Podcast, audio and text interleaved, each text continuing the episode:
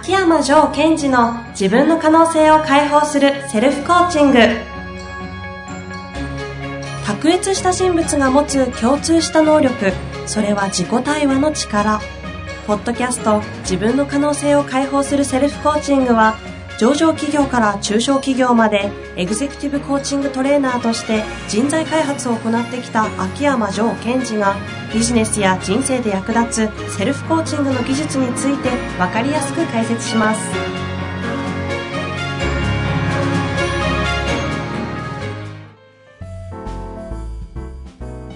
にちは、遠藤和樹です。秋山城賢治の自分の可能性を解放するセルフコーチング。城さん本日もよろしくお願いいたします。はい。よろしくお願いします。さあさあやっていきましょう。上五六ということで。イェーイ。えー、おー乗ってきた珍しい。今日の上五六、早速紹介してもらいたいなと思います。はい。では今日の情報録です。その自分らしさを疑え。その自分らしさを疑え。さあ今日もよくわかりませんね。わかるじゃないですか。そうですか。その自分らしさを疑えうん。ジョーさんで言うと、その、眼光の強い、そのイケメンな感じまあ、それはどうそれ、かとしてそれ、それ表面の話ですからね。あの、なんだろうな。こう、まあ、この可能性を解放するセルフコーチングというテーマになってますけどもね。はい。その、最近多いじゃないですか。自分らしくとか、あありのままでとあか、多いですね。うんええあれどうなんでしょうかねっていうところからね。おお大人気アニメをディスるのはやめてくださいね。え、今それをちょっと言おうかったんですけど、やったんです いいいじゃないですか。あの、まず、自信を持つというフェーズの時は、自分らしくっていうのはありだとは思います。その自分らしくっていうことを固めていく。ただ、ほん、その次のフェーズに行くっていう場合は、その自分らしいと思ってるものを疑っていくことが重要で、うんうん。そのあなたの自分らしいって本当それですかとか、まあそのレベルでしょうかというところを見ていかない、疑っていかない限り、次のステージに行かないわけですよ。さらりとおっしゃってましたけども、自信を固めていく段階では、それを認めていくのがいいっておっしゃいましたけど、はい自信の作れた後の先は何なんですかこですから、その、あるフェーズ、レベルが自分が上がって、上がった時は、上のレベルだから自信がないじゃないですか。れうんうん。それは自信を固めた方がいい時もありますよね。そうそう、そこでは自分らしさって何だろうとか、自分らしく振る舞って突破しようみたいなところでもいいかもしれない。ただ、成長していくとか、えっと、次のステージに上がっていくためには、その自分らしさではないところですよ。もっと自分はでっかいですよとか、可能性がありますよっていうところに行かないとああ、そういう。発見できない。うーん。で、なんか私の中では自分らしくっていうと、えっ、と、固めるとか着底するってイメージなんですよ。それはそれで重要かもしれないけど、やっぱり今の時代はどんどんどんどん成長が早まっていくので、えー自分らしさを発揮して、えー次、えーある程度いったら自分らしさを壊して、うん。疑って、えーもっと高い自分らしさを発見していくってことを繰り返していくことが重要になってきてるなと。自信固めて壊して、そうそう自信固めて壊して、繰り返し、うん辛いですね。辛いですね。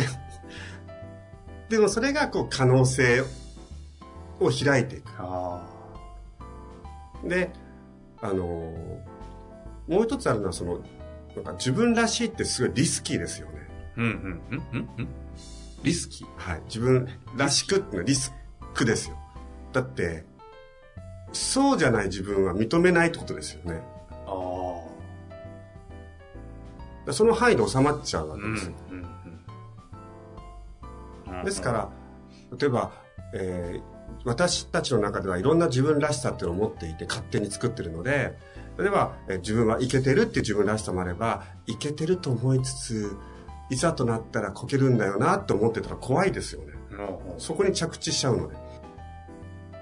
だ大体こう、多くの人が思ってる自分らしさっていうのは、今の自分を見た時の自分らしさでしかないので、今の見えてる自分というものを自分らしく思ったらそれ以上は無理ですよね。うん。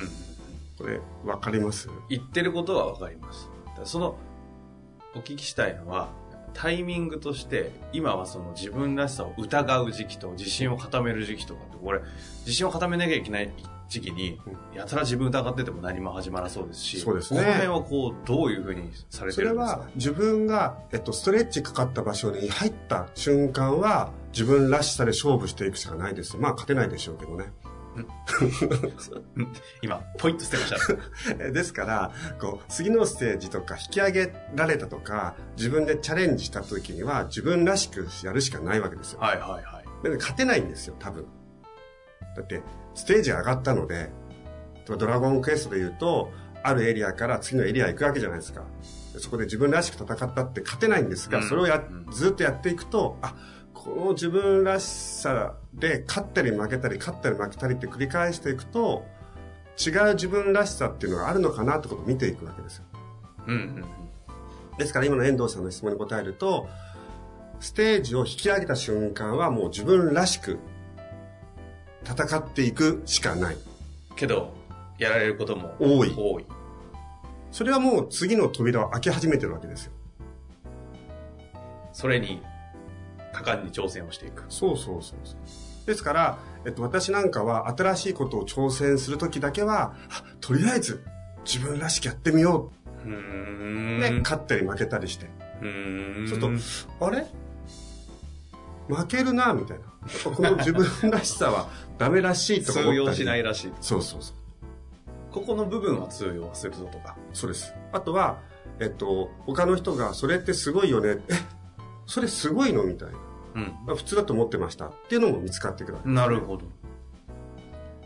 で、あのーさっきね、ディズニーよってお話ありましたが、ディズニーをあ、ディズニーを。うんはいはい。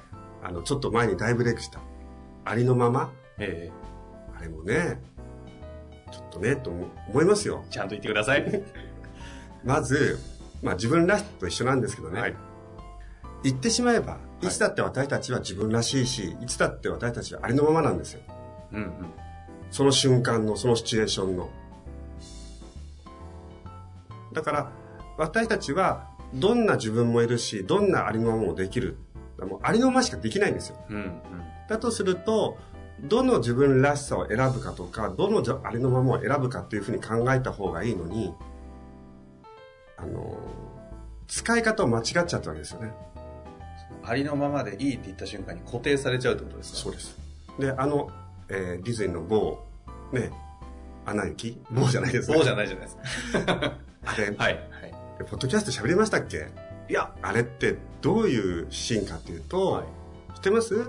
なんかこ見てないんですよう、ねえっと。ね、お姉ちゃんがいて、お姉ちゃんがいて、なんか違う話になりそうですけど。いやいや、お姉ちゃんがいて、はいなんかこう、触ると、はい。えー凍らしちゃうと能力なんですって。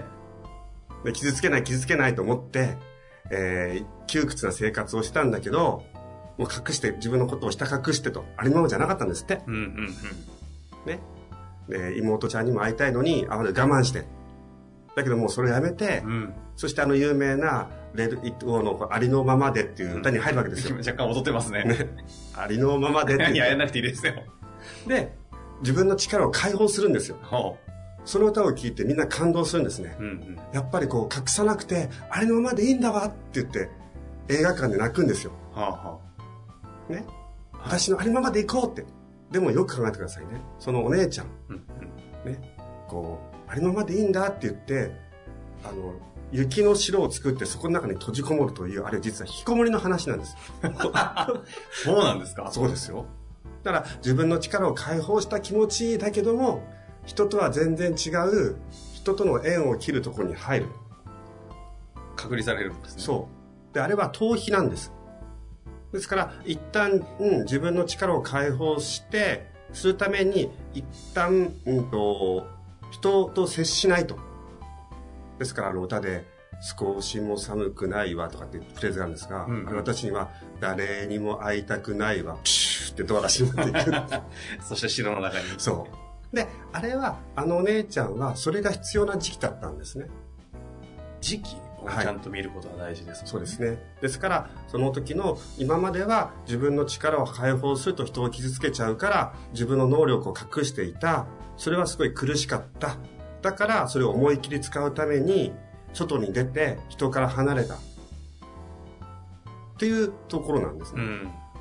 で、その後、多分なんかこう、私もちゃんと見てないんですが、あの、妹ちゃんと見てないんですか妹ちゃんが連れ出して、はいお姉ちゃんの力をうまく使って、まあ、国をまた平和に戻すと、統合されていくわけですけども、うんうんあ、統合されるんですね、ちゃんと形としては。きっと。きっと。本当に見てないんですね。見てくださいよ。はい見ます。ただ、自分のことは、じゃあその、えー、そのお姉ちゃんの時に、どのフェーズだって、ありのままの彼女だったんですよ。そのシチュエーション、シチュエーションごとのね。うんうん。だから、うんと、私たちはいつもだってありのままでいられる。自分らしくいられる。ただ、それを、どのありのままを選ぶかっていうことに意識を向けていけばいいとは思うんですよ。でもそうなってくると何度も何度もこのポッドキャストで言っている方向性、うん。コアビジョンのみたいなものが見えないと、どのありのままを選んでいいか決まんないですよね。この後私が言うと言おうとしたこと言っちゃいましたね。そうなんですか？素晴らしいです。で、本当その通りで、私たちはどのありのままでもいいし、でも、どのありのままが機能するか、いいかっていうジャッジの判断は、そのコアビジョンであったり、そこに対して、どれがいいか。だから、お姉ちゃんはその時は、一人で思いっきり、その気兼ねなく、えー生きていきたいっていうのが、その時期のアウトカムだったので、あれが良かったと思いますし、また国に戻ってっていう場合、ですから今遠藤さんが言ったように、もうアウトカムが見ない限り、どのありのままを出していいかが全くわからなくなってくると思います。アウトカムベースでの、その自分らしさを疑えと。えーうまくまとめていただきましたね。あんまうまくなかったなと反省してるところだったんですよ。。まあ、でそのきっかけとなるためにも、今回の上語録の、はい。その自分らしさっていうのを一回疑ってみましょうと。うんうん。それがあなたを次のステージに行くための、はい。まあ、最初のきっかけになると思います。はい。というわけで、本日の上語録、その自分らしさを疑えとはい。いうことでした。翔さん本日もありがとうございました。ありがとうございました。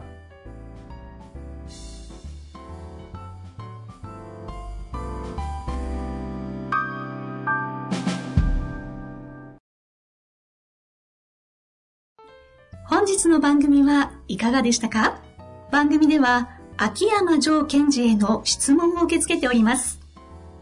ウェブ検索で秋山城と入力し、検索結果に出てくるオフィシャルウェブサイトにアクセス。その中のポッドキャストのバナーから質問フォームにご入力ください。また、オフィシャルウェブサイトでは無料メルマガも配信中です。ぜひ遊びに来てくださいね。